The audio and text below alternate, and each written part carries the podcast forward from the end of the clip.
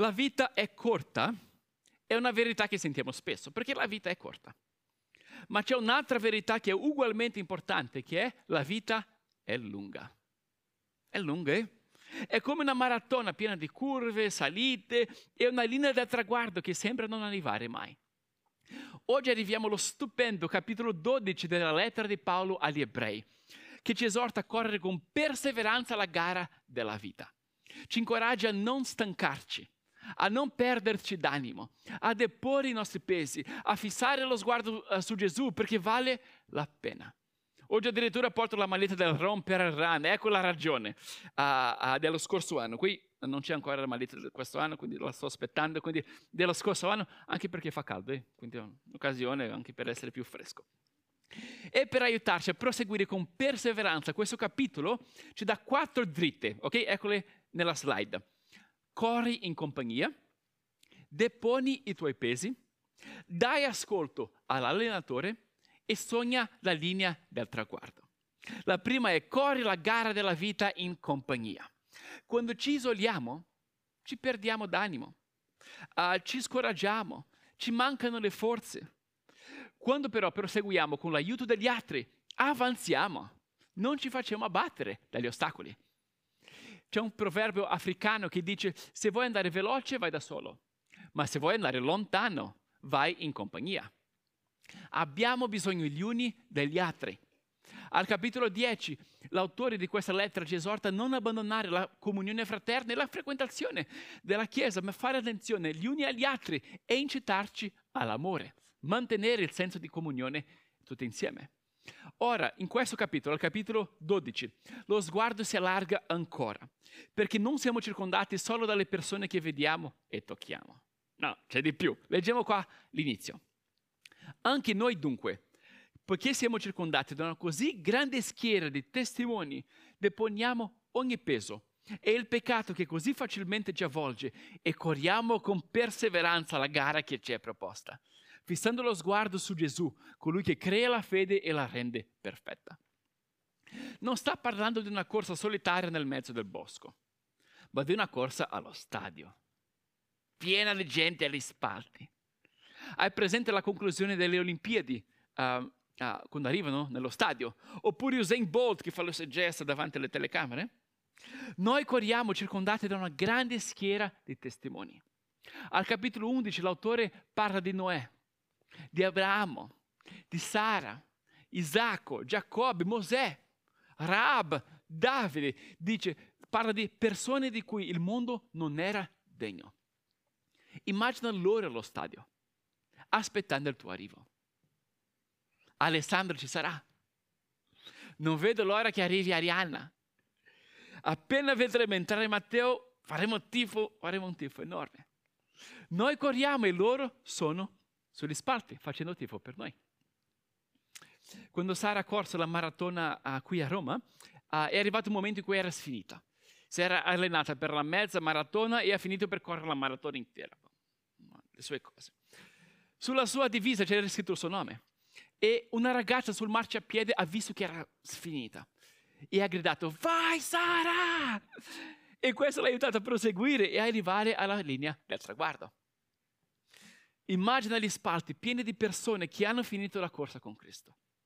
Gli apostoli, cristiani che sono stati uccisi al Colosseo. Recentemente è morto un mio punto di riferimento, un uomo chiamato Tim Keller, quindi lo vedo lì quindi ti vedono sfiancato ah, e gridano, forza Aldo, non mollare, Giada, ce la fai, Ivan. Non è una corsa solitaria, corriamo circondati da una grande schiera di testimoni.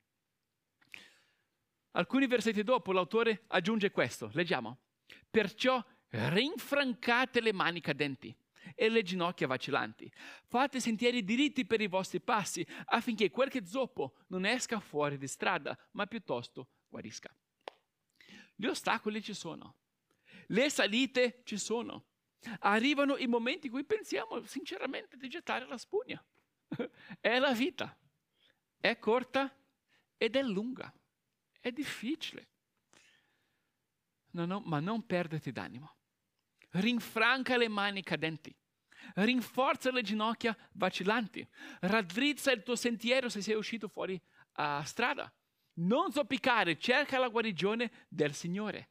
Una schiera di testimoni ti aspetta alla linea del traguardo. Tu non puoi mancare. Questa volta non puoi dare buca. Io vorrei arrivare lì. È la prima dritta, corri in compagnia. La seconda è deponi i tuoi pesi. Deponi i tuoi pesi. Per correre bene devi correre leggero. Ci sono pesi che tu non devi portare. L'ansietà, la paura, la vergogna, la colpa, il rancore. Perché portare queste cose? Gesù le, Gesù le ha sconfitte sulla croce. Vai da Gesù, deponi i tuoi pesi, corri leggero, lascia cadere il peccato che ti avvolge. La bramosia è pesante, l'impurità ti intorpidisce, l'invidia è un veleno, il rancore fa male soltanto a te stesso. Se porti queste cose ti fermi, ti fermi, non riesci ad avanzare, ti appesantiscono, sarai schiacciato da loro. Il brano che abbiamo letto dice, rileggiamo questo qua. Anche noi dunque, poiché siamo circondati da una così grande schiera di testimoni, deponiamo ogni peso e il peccato che così facilmente ci avvolge e corriamo con perseveranza la gara che ci è proposta, fissando lo sguardo su Gesù, colui che crea la fede e la rende perfetta. Più avanti l'autore dice, impegnatevi a cercare la pace con tutti e la santificazione, senza la quale nessuno vedrà il Signore. Vigilando bene che nessuno resti privo della grazia di Dio, che nessuna radice velenosa venga fuori a darvi molestia e molti di voi ne siano contagiati. Deponiamo il peccato che così facilmente ci avvolge. Viviamo in pace. Cerchiamo la santificazione. Vigiliamo gli uni sugli altri in amore. Non diamo spazio a nessuna radice velenosa. Queste cose sembrano invisibili, ma finiscono per appesantire i nostri cuori e le nostre relazioni. Ecco qua alcuni oggetti. Faccio un esempio. Immagina che io cerchi di correre la gara della vita eh, portando lo zaino dell'ingratitudine. Poi c'è anche la valigetta della competitività. Ecco. Ecco. ecco. Mi metterò gli occhiali della vanità. Ecco. E il peso dell'orgoglio. Ma la cosa non finisce qua, perché poi ci sono i peccati commessi dagli altri. Non è vero? Ecco qua. Un insulto. Un insulto? Oh, già come i miei peccati, pure il tuo. Io commetto un'ingiustizia contro di te. Un'ingiustizia, ouch. Vai, ecco.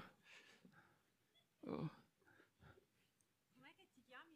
Mi chiamo René. Ah, vabbè, indifferenza. La tua indifferenza, ouch. Io accumulo questi pesi e cosa succede? Mi fermo mi faccio schiacciare, è impossibile avanzare, come faccio a correre così, no? Forse stai così oggi, ti senti bloccato, stai portando pesi che tu non devi portare. Quindi Ebrei ci esorta a fissare lo sguardo su Gesù, così deponiamo ogni peso e il peccato che così facilmente ci avvolge. Mi faccio definire da Cristo, non uh, dall'insulto che ho ricevuto. Quindi ti riconsegno questo peso qua. Vieni qua a prendere. Ecco. Ecco, ecco l'insulto.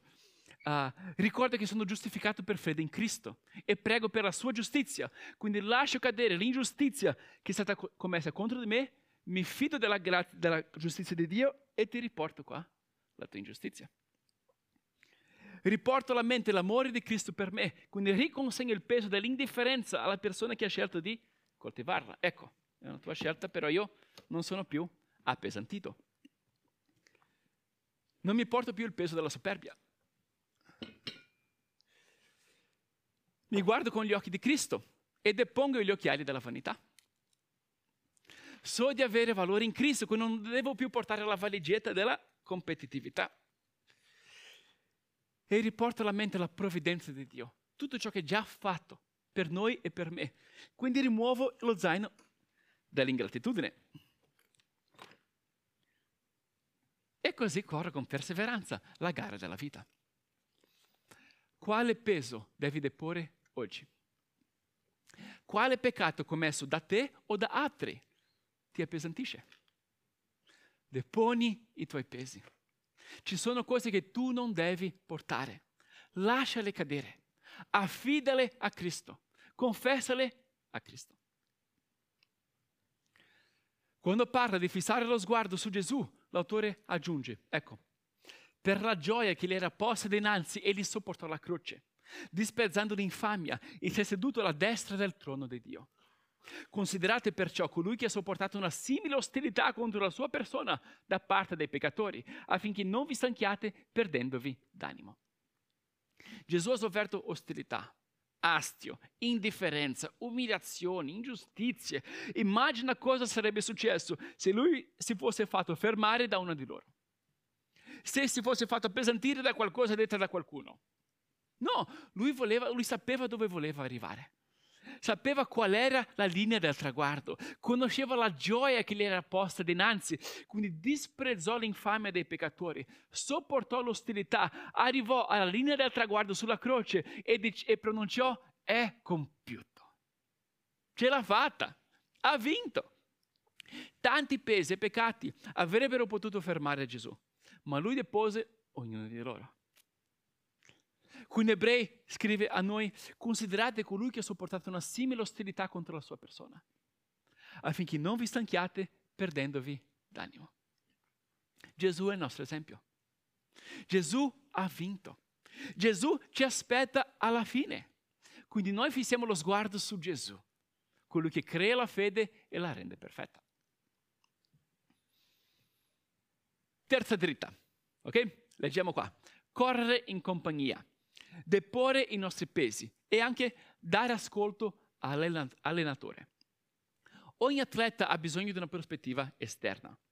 Ti trovi nel mezzo della gara, no? Stai dando del tuo meglio, hai in mente la tappa attuale. Quindi la prospettiva di qualcuno che conosce l'intero percorso è utile. Nel mezzo del cammin di nostra vita, scrive, scrisse Dante nella Divina Commedia, no? mi ritrovai per una selva oscura, che la diritta via era smarrita. Oh. Io non so ben, ben dire come vi entrai. Era pien, tanto era pieno di sonno a quel punto che la verace via abbandonai. A volte è così, ci perdiamo, abbandoniamo la dritta via, ci ritroviamo un, in una selva oscura senza sapere come ci siamo arrivati. Quindi cosa fa il padre? Ci rindirizza, ci corregge, ci allena ci disciplina perché ci ama. Leggiamo questa parte qua del capitolo 12. Voi non avete ancora resistito fino al sangue nella lotta contro il peccato e avete dimenticato l'esortazione rivolta a voi come a figli.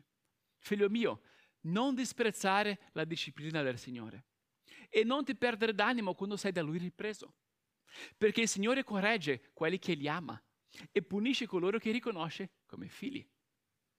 Sopportate queste cose per la vostra correzione. Dio vi tratta come figli. Infatti, qual è il figlio che il padre non corregga? Ma se, siete, se, ma se siete esclusi da questa correzione, di cui tutti hanno avuto la loro parte, allora siete bastardi non figli. Inoltre abbiamo avuto per correttori i nostri padri secondo la carne e li abbiamo rispettati. Non ci sottometteremo forse molto di più al Padre degli Spiriti per avere la vita. Essi infatti ci correggevano per pochi giorni, come sembrava loro opportuno. Ma Egli lo fa per il nostro bene, affinché siamo partecipi della santità. È vero che qualunque correzione sul momento non sembra recare gioia, ma tristezza. Mm. In seguito, tuttavia, produce un, pu- un, frutto di pace e di giustizia in coloro che sono stati addestrati per mezzo di essa il Signore corregge quelli che li ama. È un segno per riconoscere che siamo suoi figli. A un padre non importa di un non figlio, ma vuole correggere i suoi figli per il loro bene. E se noi che siamo genitori umani e imperfetti correggiamo i nostri figli perché li amiamo, non lo farà Dio per noi. i miei genitori sono venuti a trovarci a, a febbraio e abbiamo trascorso alcuni giorni insieme in Toscana, dei bei giorni. Un giorno sono uscito per una corsa e mia mamma mi, venuto, mi ha visto a rientrare. Ora, mia mamma ci tiene all'estetica.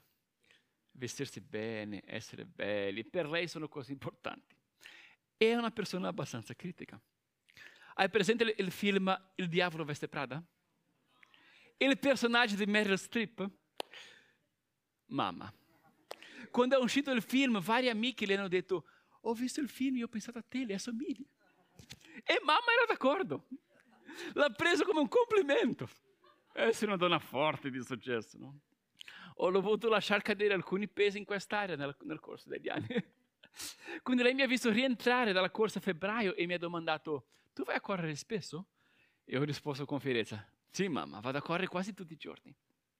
E lei ha risposto, ho notato che le tue gambe sono diventate abbastanza fine. Tipo, oh, ci credete? È riuscito a criticare questo? Andare a correre troppo spesso perché ti affina le gambe.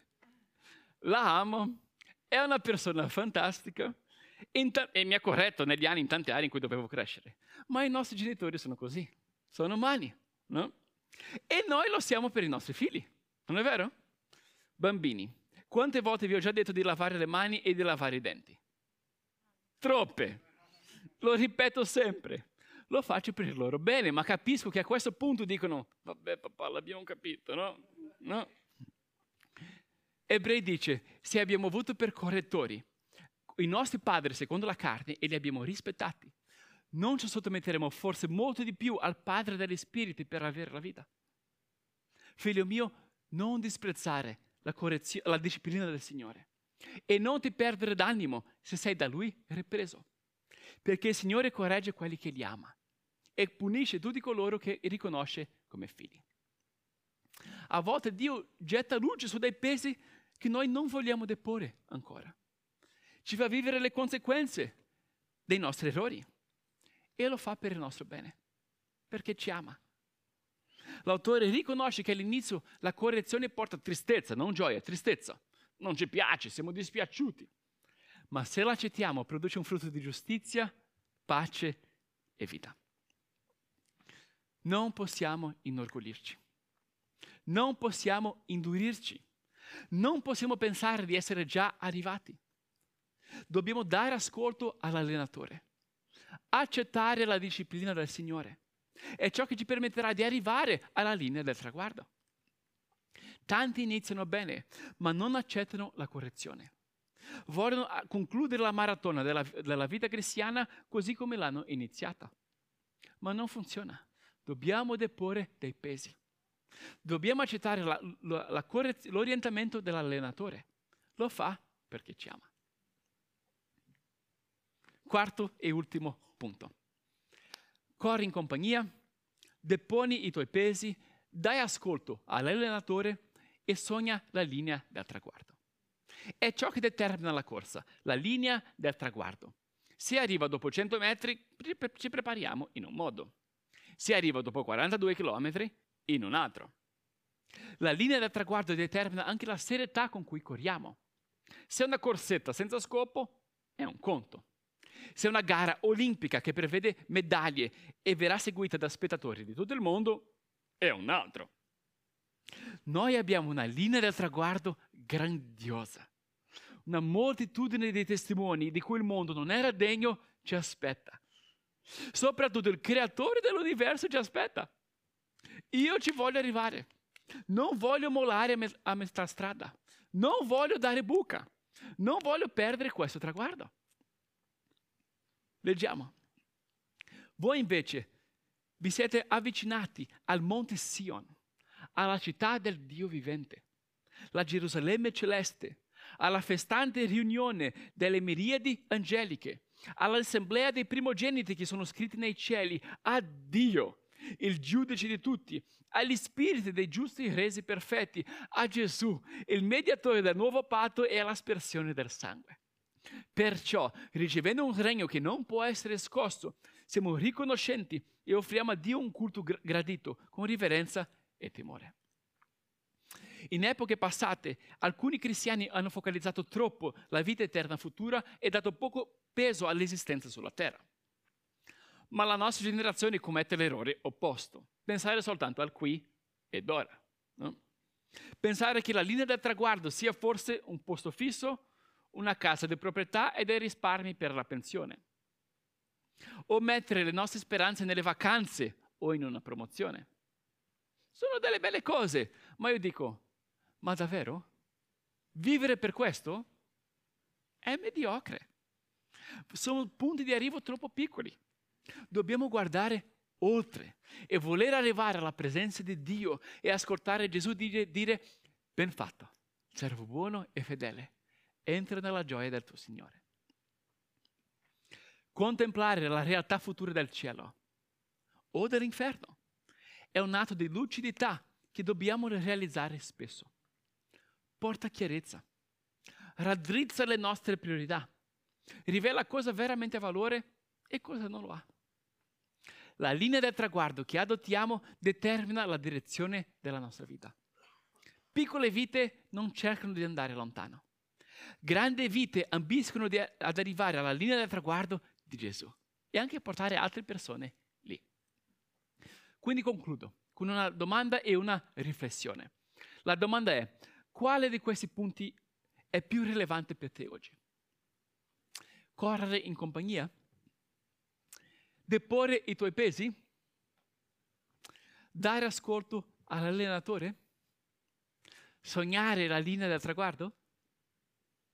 Forse stai pensando alla tua vita in termini individuali. Forse porti dei pesi e dei peccati che puoi deporre oggi.